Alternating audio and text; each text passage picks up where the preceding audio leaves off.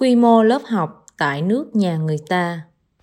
Trong những bài trước, chúng tôi đã đăng một số dữ liệu mới từ Tổ chức Hợp tác và Phát triển Kinh tế về giờ làm việc, mức lương và nhân khẩu học của giáo viên trên khắp thế giới. Trong bài viết lần này, chúng ta hãy cùng xem xét quy mô phòng học bậc tiểu học và trung học ở các quốc gia này. Một số độc giả không thực hài lòng với tình trạng quá tải của các lớp học tại Mỹ hiện nay. Tuy nhiên, các trường học ở Mỹ không thực sự quá đông so với các cơ sở giáo dục ở các nước phát triển khác.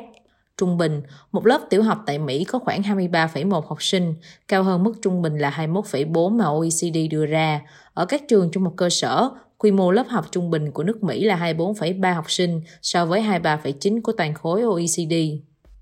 Lưu ý rằng, tại một số quốc gia có số học sinh đạt thành tích cao nhất thế giới như Hàn Quốc và Nhật Bản, thì sĩ số lớp học còn cao hơn nhiều, đạt mật độ học sinh đông nhất trên thế giới. Sự sai lệch này có lẽ liên quan đến sự khác biệt về văn hóa, các xã hội nho giáo có thể có thứ bậc quản lý chặt chẽ hơn trong lớp học. Vì vậy, có lẽ việc một giáo viên quản lý một nhóm học sinh lớn hơn sẽ dễ dàng hơn, hoặc hơn mức mong đợi. Các biểu đồ phía trên dành cho các trường công lập và tư thục. Vì quy mô lớp học với mỗi loại trường khá khác nhau, nên chúng tôi sử dụng bảng phân tích quy mô lớp học dưới đây để áp dụng đối với chương trình giáo dục tiểu học cho từng nhóm trường cụ thể.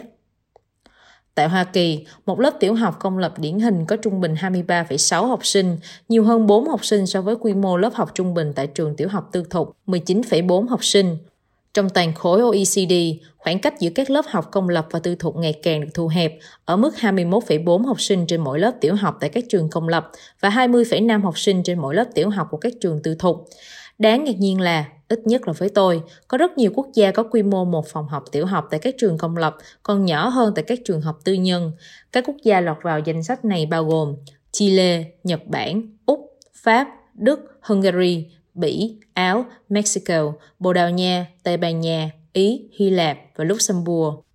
Có lẽ các trường tư thục ở các quốc gia này đóng một vai trò khác so với các trường tại Hoa Kỳ, nơi những phụ huynh giàu có, một cách đúng đắn hoặc sai lầm, xem trường tư thục như một lối thoát cho con em mình tránh khỏi các lớp học công vốn đã quá tải. Lưu ý rằng, chính phủ và các cá nhân tương tác với hệ thống giáo dục theo những cách khác nhau ở các quốc gia khác nhau và tỷ lệ học sinh theo học tại các trường công lập và tư thục cũng khác nhau, điều này cũng có thể khiến dữ liệu bị sai lệch nhất định.